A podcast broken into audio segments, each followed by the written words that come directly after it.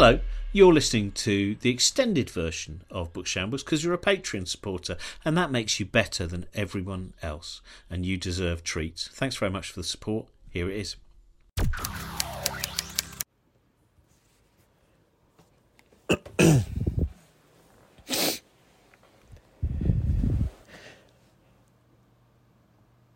Hello and welcome to Book Shambles. Producer Trent here. Thanks as always to our Patreon supporters. Patreon.com slash bookshambles is where you can go to subscribe and get extended episodes each and every week. And also, we have just started opening up the archive of the incomplete map of the cosmic genome and uh, putting up lots of the interviews from that from uh, almost 10 years ago now, um, making that available exclusively for Patreon supporters. That is content you won't be able to find anywhere else. The first interview is up now and it includes Steve Backshall. So check that out. Don't forget to check out Robin's new podcast as well, Taking the Universe Around the World, his tour diaries of the Horizons tour with Professor Brian Cox. And the fact that he is on tour is why Helen Czerski is back in the host's chair for Book Shambles this week. An episode for all the dog lovers out there.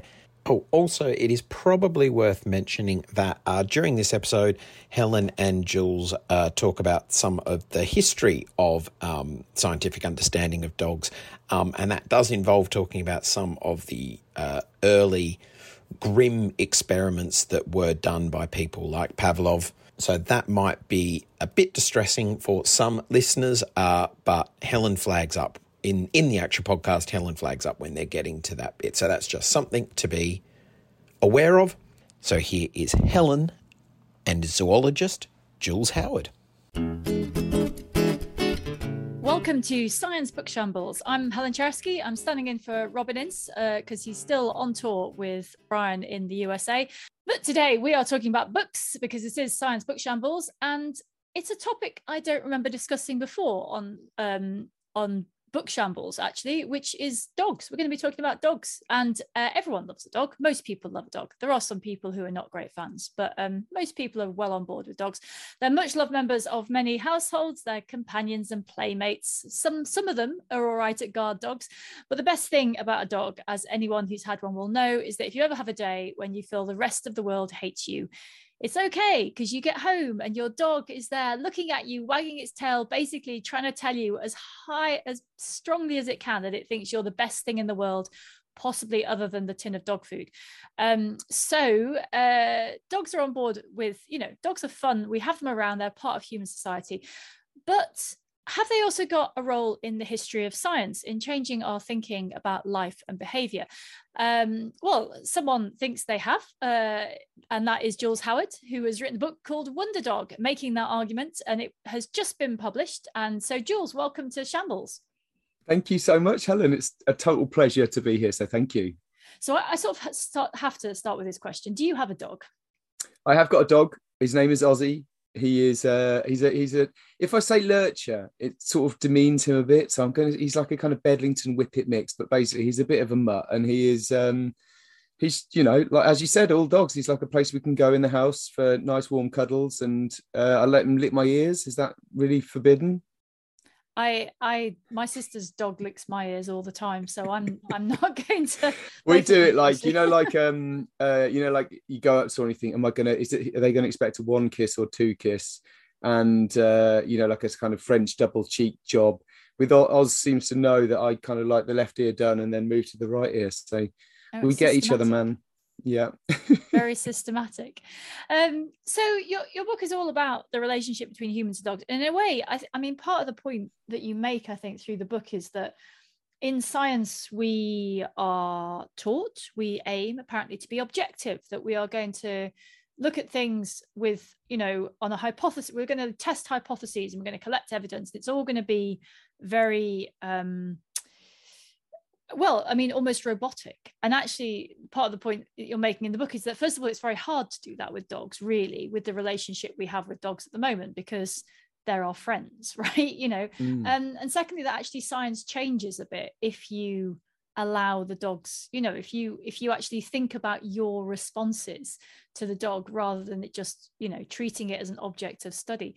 Um so what you know and i know the whole book's about this but what what do you think our relationship with dogs is like where are we now with that I think the where are we now is a, is actually the best kind of question because it implies that it will change in future and it was different in the past. And I think the relationship that we've had with dogs from about the 1800s, it, things get completely crazy for a while. You know, you have Darwin publishing and our ideas of, of humans being isolated from nature completely being kind of smashed and you've got the development of um, uh, the industrial revolution and the, the, continuation of that revolution in terms of medical science and the, you know the the um, the massive strides being made in, in kind of disease research and the roles that dogs have played there but you've also got Pavlov as well, and the whole idea of conditioning and how what brains are, how they work, nature or nurture, and kind of in a weird sort of way, yeah, dogs have been there um, throughout all of that.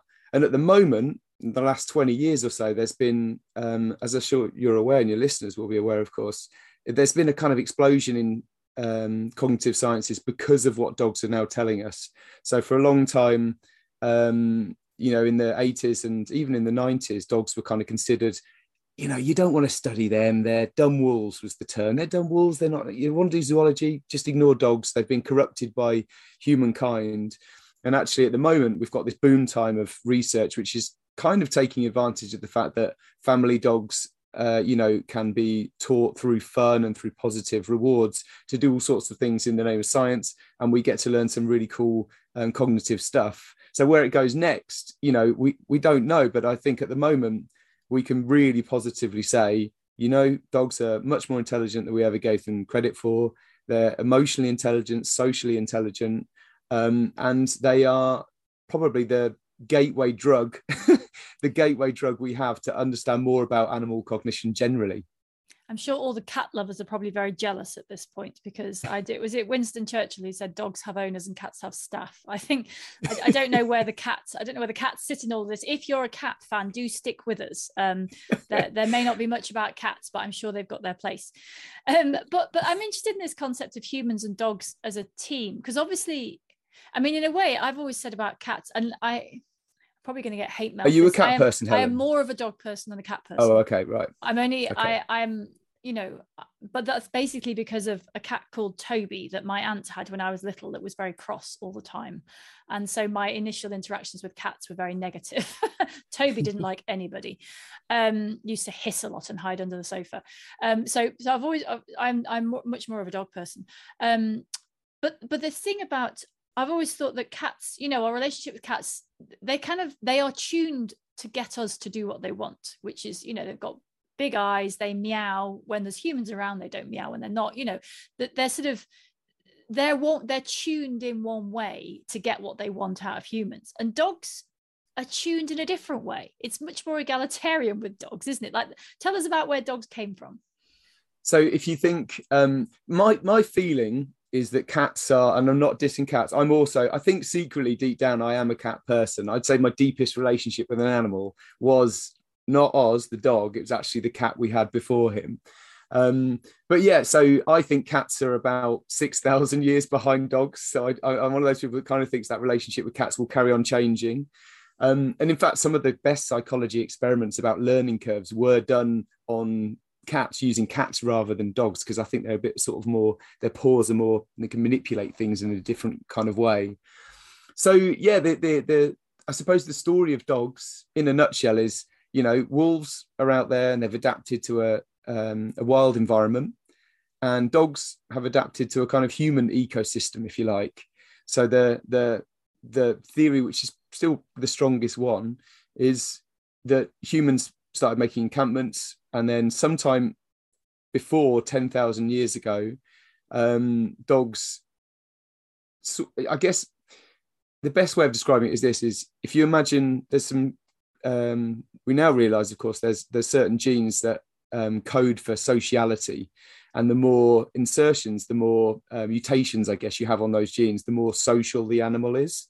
And if you think about wolves, might have two or so insertions, so fairly social. If you imagine a world of early world, uh, wolves, those wolves with added insertions, added mutations on those sociality genes are the ones that go, do you know what?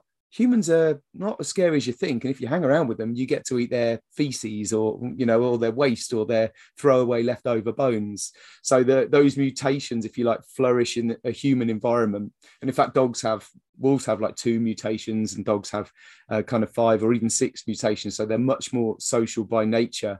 So I guess that's it. You know, dogs are, dogs wouldn't exist if it wasn't for human um, waste and the fact that we as a species began um, situating ourselves in you know in single places for certain periods of time before moving on. So i mean it's it's it's fascinating really. I mean the, the way i've heard it described is you know other animals are survival of the fittest but you know with dogs they're one of the only animals who who it's a case of kind of survival of the friendliest i suppose. Sounds like and a I, nicer way to survive. Yeah yeah yeah, and I think Darwin would have quite, quite liked that idea, don't you think? Well, I mean, so this is all about the benefits of social behavior, isn't it? I mean, this mm. is hmm. like you know the dogs find they get food, and and um, and we'll come on to what the dogs think about all this, or what we might think about what the dogs think about all this at the end. But I this, I mean, you you so in the book you kind of go through, you sort of it, it's kind of chronological more or less that you go through how our relationship with dogs has changed in the context of science, and and I wanted to, and obviously there are a few grim bits which you sort of skip over. We will give warnings to the listeners when there might be a grim bit coming up. But before we get to the grim bits, um, I was one of the things that really struck me in there was the um, impact of the disease rabies. Mm. So there were feral dogs around, you know, dog, and I, I think that's one of the, once you start having cities and things, then you can have lots of dogs that kind of have a a mixed relationship with humans you know that they are they're still foraging. And then rabies comes along. Just set out what the difference that what what rabies is perhaps and then what it does to this relationship between humans and dogs. So if you imagine right now nine out of ten dogs on the planet are um, free ranging dogs. So they don't have owners and they're making a living probably just as our just as their ancestors were on human habitations on the human ecosystem um, and we don't see that in Britain. That's been that was part of the case in most major Western cities, um, still is in some. Uh, but dogs were very much a part of, you know, they were on streets as well as in people's hands, uh, in in people's houses as pets. They were very much, you know, everywhere. And it's the reason, like rats, perhaps, rather rats yeah, in, a, in, a, in a weird sort of way, yeah, I can I agree with that. Um, and so you've got the street dogs, you've got uh, 18th century, uh, sorry, 19th century um, society really embracing dogs, mobilized middle classes, um, female women empowerment as well. You know, part of this story in terms of, and then Darwin, of course, saying, you know what, dogs are, you know, on the same spectrum as us. And then everyone's like, whoa, you know, dogs. But the street dogs are still kind of aloof, I suppose. They're background characters. And um, rabies is kind of spilling across the world at this point. So a disease that um, obviously affects the, the uh, nervous system, the the the um, pathogen spreads through saliva. That's one of the way it spreads. So obviously, um, erratic behaviours from dogs, convulsions, but particularly biting is one of the ways that um, that this disease spreads. And the thing that I really, I would, I mean, this has taken about four years of research, but like that was one of the bits I was like, there really is a story here to be told. And it was the fact that um, the government was uh, uh, asking people to mask up. They were asking people to mask their dogs. Um, so the pet dogs that were being walked, you've got to mask them up to limit the spread of um, of rabies. And you know, society really hating that idea of having their freedoms, their dogs' freedoms, uh, kind of taken away from them. I was reading this, like thinking, oh my god, that's exactly what's kind of going on right now with uh, the pandemic that we've all obviously lived through. Um, so yeah, slowly but surely. Um, in other countries, you know, New York, for instance, people were paid to dispatch of street dogs um, to limit the spread of rabies. Um, in the UK, we should, we should, add here perhaps that rabies can spread into humans. That this yes. is not just about a, a disease that is, you know, going through the dog population that i mean i've had rabies jabs. I don't think they last very long but you know it's it's a concern today for humans who go to places where there are feral dogs. So yeah so the, the um, animal welfare because as i say of this mobilization of this kind of campaigning culture animal welfare in in britain was actually kind of ahead of other countries. So the idea of just slaughtering all of these street dogs was not you know not not necessarily something that polite society was after. So you, you get this sort of building of dog shelters battersea dogs home uh, charles dickens queen victoria they're all like way we absolutely love uh, you know giving a home to these um, these poor stray dogs. Um, and you know bit by bit street dogs kind of disappear from the streets um, of London, partly, um, as I say, because of you know actions to remove them. Um, and rabies, it seems that you know no one's quite sure in in the UK anyway what what led it the numbers to drop really really low whether it was muzzling whether whether it was the removal of street dogs but you end up with this situation where we've all got pet dogs and so the industry really you know um the, the dog keeping industry really boosts it really booms in the in the last century uh, the last decade of the of the 19th century. You have things like crufts and you have you know back then there was like 200 breeds. Within 50 years there's something like uh, 500 or even 600 breeds. So this becomes a really really really um, big deal. And actually with with that it's kind of like a, a culture war that i never knew about. Um, you know you've got the idea of one side um, particularly the scientists at those times particularly the medical institutions really kind of like, well, we need those dogs to operate on because we want, you know, in your case, that cure you uh, that um, uh, vaccine you had for rabies, obviously Louis Pasteur, you know, operated on hundreds and hundreds and hundreds of dogs to get that right. And you know, half of society is like, we love this, we love science. The other half of society is like, oh dear, this is not a good thing. We are not cool with this. And actually, those, you know, those two um, counterparts of culture, you know, actually ended up in in Britain, you know, actually at war with one another and literally riots in the streets. And in fact, so so tense did things become that actually, when it came to really big developments in human cognition and the use of dogs for understanding cognition, it wasn't in the UK it happened because you know polite society wouldn't allow it. So Ivan Pavlov's ideas, particularly, they got their roots. Uh, they they kind of they were like seeds. They kind of blew across the Atlantic and settled in North America so that that's kind of I, I love what you said at the start um, of this interview. It's not really this isn't a book about oh let me tell you what dogs do. That's not this book at all. That's this is a book of like how um, science and culture are entwined against one another and how science moves forward, but science is not in this case anyway is not something that's performed with like kind of surgical precision you know it's actually in this case science, the fact that dogs are so close to us, it's really hard to separate which aspects are pure science and which aspects are culture that's kind of been influenced by science. So it's a really, for me, it was a really interesting and new way of considering, um, you know, a subject I thought I knew really well. Well, we should probably mention in a limited way, and it will become clear why I've just said that.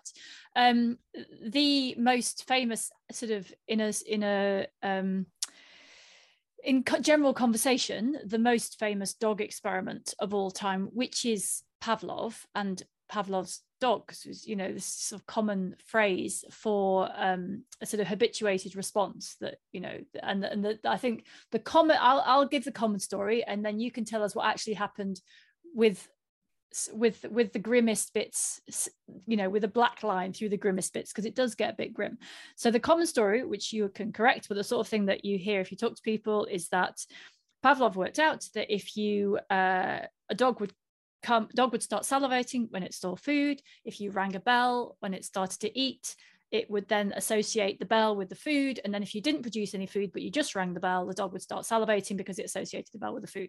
I think the popular version of it goes something like that set the record straight here.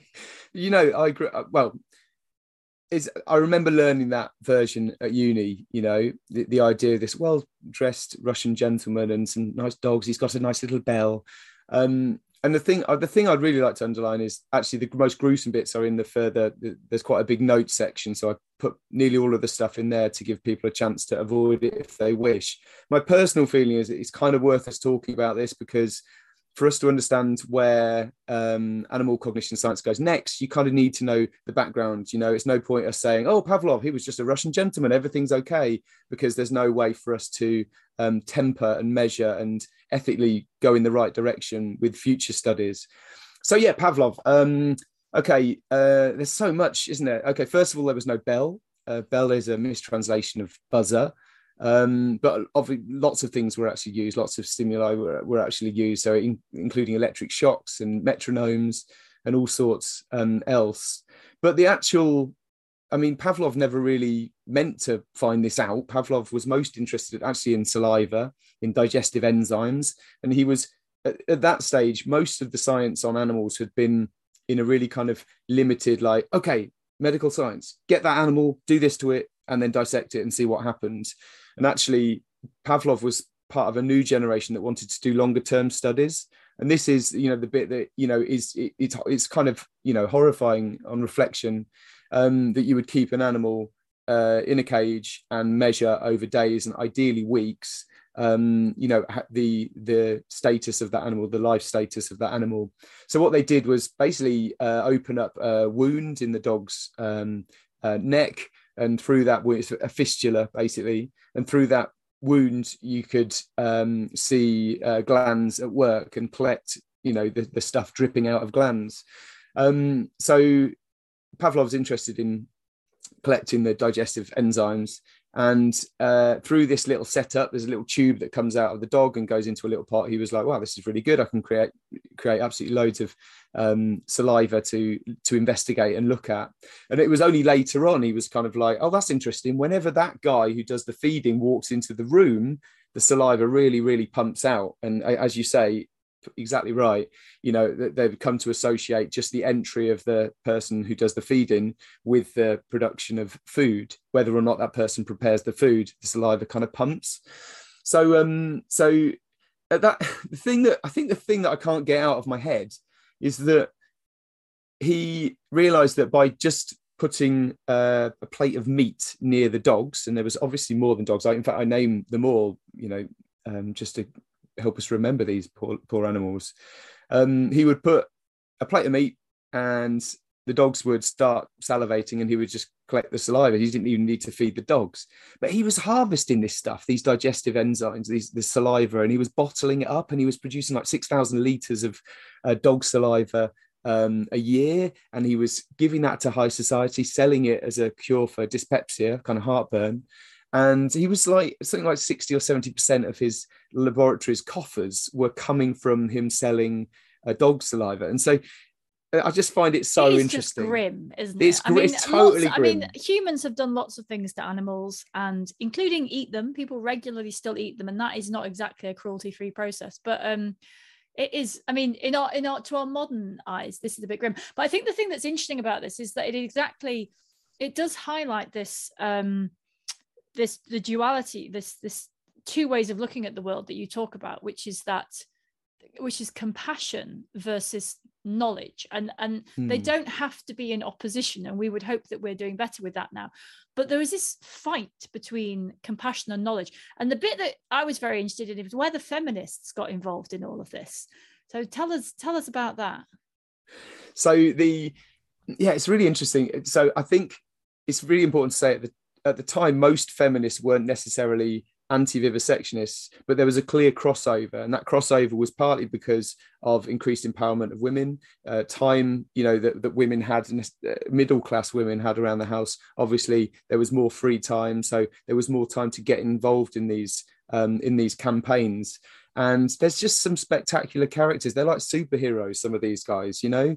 Um, I use the word guys in a winky sense, but you know, it's absolutely I mean, one of them, Lizzie Lind, who who who actually went to Louis Pasteur's laboratory and was horrified about the dogs being used there, and was like, "I'm going to set up this big um, this big campaign against it." And she infiltrated infiltrated uh, London society and the medical institutions, and got to see some of these, um, you know, what she considered illegal experiments on dogs. And in fact, she wrote her book, The Shambles of Science. So I always think of that when I think of your podcast. Um, and and it really did light up society and you have again it's a little i wonder what it would be like with twitter in those days. But in many ways the same arguments were coming out. Uh, you know the idea that oh you know some of them some of these these ladies were wearing fur and people were like well you can't stand up for the rights of dogs you're wearing fur. Some of them were you know um, uh, oh, I've forgotten the, the, the, the, way of saying it. You know, on Twitter when you are showing off how amazingly ethical and right oh, on you are. What's the word for that? Virtue jo- Josie's favourite term. That as well on shambles. But yes. But yeah, you know, there was uh, real you know 150 years is a long time but i was really surprised at how many of those kinds of arguments we see t- today and and to be brutally honest i think i wanted to write a science book that had more of that in it to, to again show this crossover between science and culture because I, I was not aware of that. Honestly i my my account with Pav, of Pavlov was like yours I think. It was a kind of like here is a big step in our understanding of how brains work. Here's Pavlov. And actually this is a, this is this was a really heated time. And i and i wonder whether or not in 150 years we might look at today and you know this this era that we're in and just think okay that was another really heated time um in you know in society. So one of the things that you you sort of go through in the book is this attitudes to dog you know dog behavior. And then people start thinking about cognition and what a dog actually understands. And i guess for people we should probably talk about this a bit just because anyone who owns a dog uh, or who anyone in the modern world who owns in our culture who owns a dog and i'm sure people in the past you know you watch your dog do things and respond to things and there's always this question of how much is this anthropomorphization? You know he wants this he likes this. You know she she, she knows you're going to do that. Um, and how much is it real that they they they do like or feel like how how much do we project our emotions onto dogs? And and how are we working out whether whether we're projecting too much or not? I think that's a really really good question. I think one of the ones that i and i think most of us go through is this kind of like ooh the dog's looking guilty. Do you know what i mean? Oh yeah i know what you've been up to that kind of thing. And as a kid uh, with our family dog when I was younger, like I can remember like my parents doing the whole this is i'm really embarrassed to say it but I, I, don't think we were the only ones about this. this is what 30 40 years ago but you know kind of the he would do a basically do a poo in the kitchen and it'd be like oh look what you've done and not rubbing his nose in it but holding his face nearby like, oh. and it was totally pointless you know if anything so much time had passed we now realize that you know between the thing happening let's say the dog goes to the toilet in the night and you come down next morning and you're like look what you've done. The dog's just kind of like oh wow. Sometimes my owner's really unpredictable. Sometimes you know i'm really worried about him coming downstairs because he's going to be shouting at me and that makes me nervous and that makes me act out in other ways. So this idea of what eh, eh, associ- behavior and association is a, it's quite a small window really um, so, so there's a small window in time here. So the idea is yeah. that dogs, dogs can take feedback, but it needs to be pretty much immediate. Yeah, yeah, exactly, exactly. In the moment, I suppose you could say. Um, but for me, one of the the one of the most interesting recent developments in in in terms of you know how dogs feel is comes from this FM fMRI studies where family dogs uh, trained often by their their owners actually uh, who happen to be scientists and they sit very quietly and politely in an fMRI, fMRI machine, and they basically um, allow their brains to be scanned. And you can do different things to dogs. So, for instance, you can go, "Oh, here's a treat," and you can see what bits of their brain light up, and you can see um, if the owner comes in and says "Hi," and the dog's wagging its tail. Again, you get a chance to see what that looks like and compare it to the human response. And there's a certain part called the caudate nucleus, a certain part of the brain, which which um, kind of lights up with feelings of I suppose you could call it pleasure, and you can see quite clearly that dogs respond in the same way. So in terms of emotions, I think um, certain stronger emotions all mammals feel. You know, for instance, uh, pleasure, obviously pain, uh, jealousy, those kinds of emotions. But those more, I was going to say advanced, but I don't. I think that does a disservice to other animals. But those other um, emotions such as uh, you know regrets and this sort of thing. I'm not sure we've got enough evidence for that yet but you're absolutely right. I think we all do that. I think we want to um, we want to i don't you think it's just a very human thing to do that? In some ways to empathize we yeah. we should actually yeah. we should add the um the permanent fMRI caveat which is that just because so what it shows is that there's there's oxygen going to that part of the brain. Doesn't doesn't tell you what's happening. It just tells you that that bit of the brain woke up and did something. I agree with that. I think 30 years ago the idea of being able to do that kind of study would have been well that's impossible because a dog couldn't sit still like that. That wouldn't work.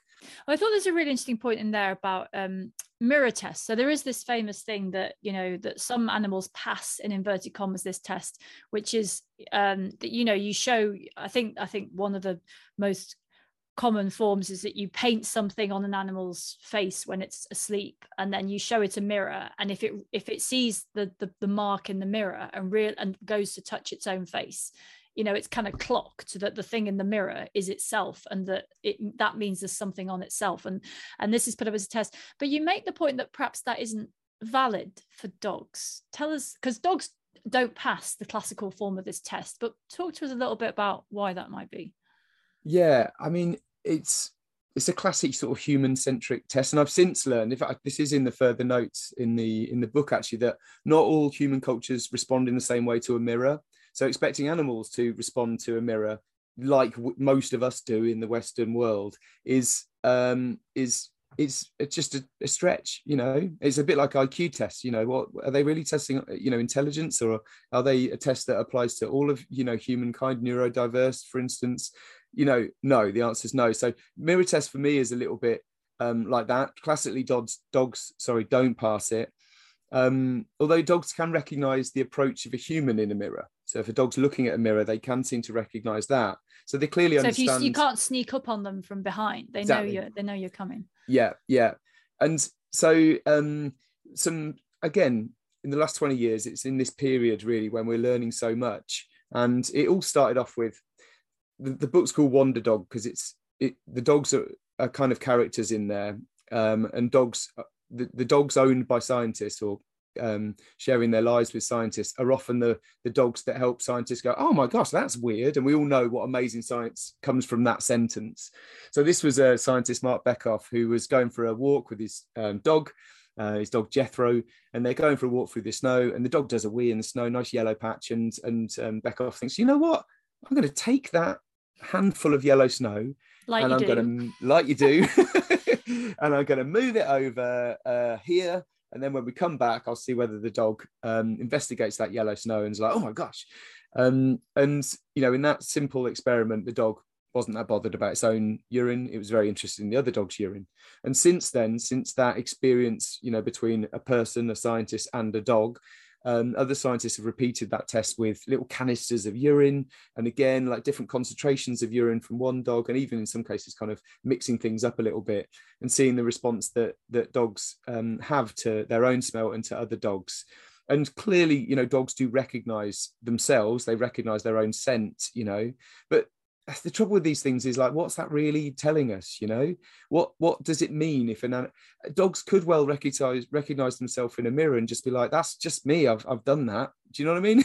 I think we like mirrors because we're like kind of interested in ourselves but dogs are about us. They're about everything going on around them in many ways.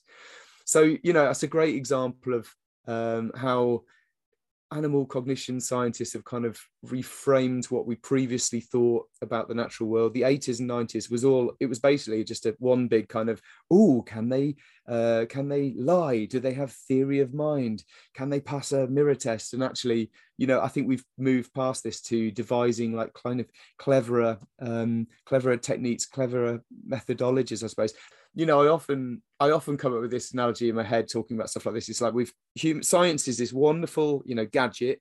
Science, you know, the science of animals is like a magnifying glass, and we hold it up to nature. And often the temptation is to look at the reflection of the human in the magnifying glass and not look through it. And I think to a degree, you know, the story of animal cognition science has been, you know, 150 years of that.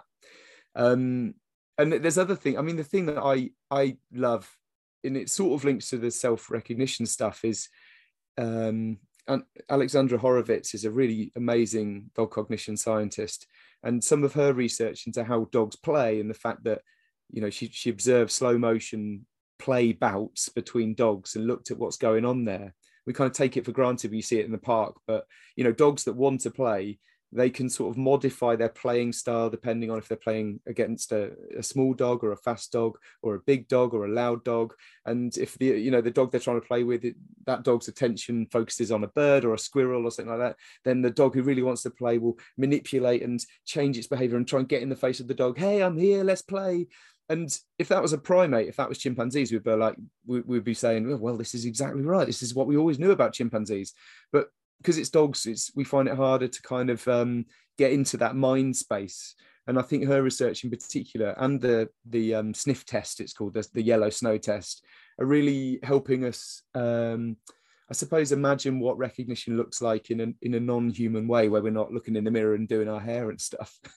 Well, I guess a lot of it, I mean, it's difficult because, you know, we know that our own brains are constantly constructing the world from what our senses give it. And a dog's prioritization of its senses appears to be different. And so the question of whether we're ever going to know what a dog constructs out of its sensory inputs, you know, it, it's quite a big stretch. But on the other hand, it does seem very clear that dogs are genuinely happy to see humans. I, you know, I think most people who've got a happy dog don't think that's a that's a kind of learned behavior in order to get food or something.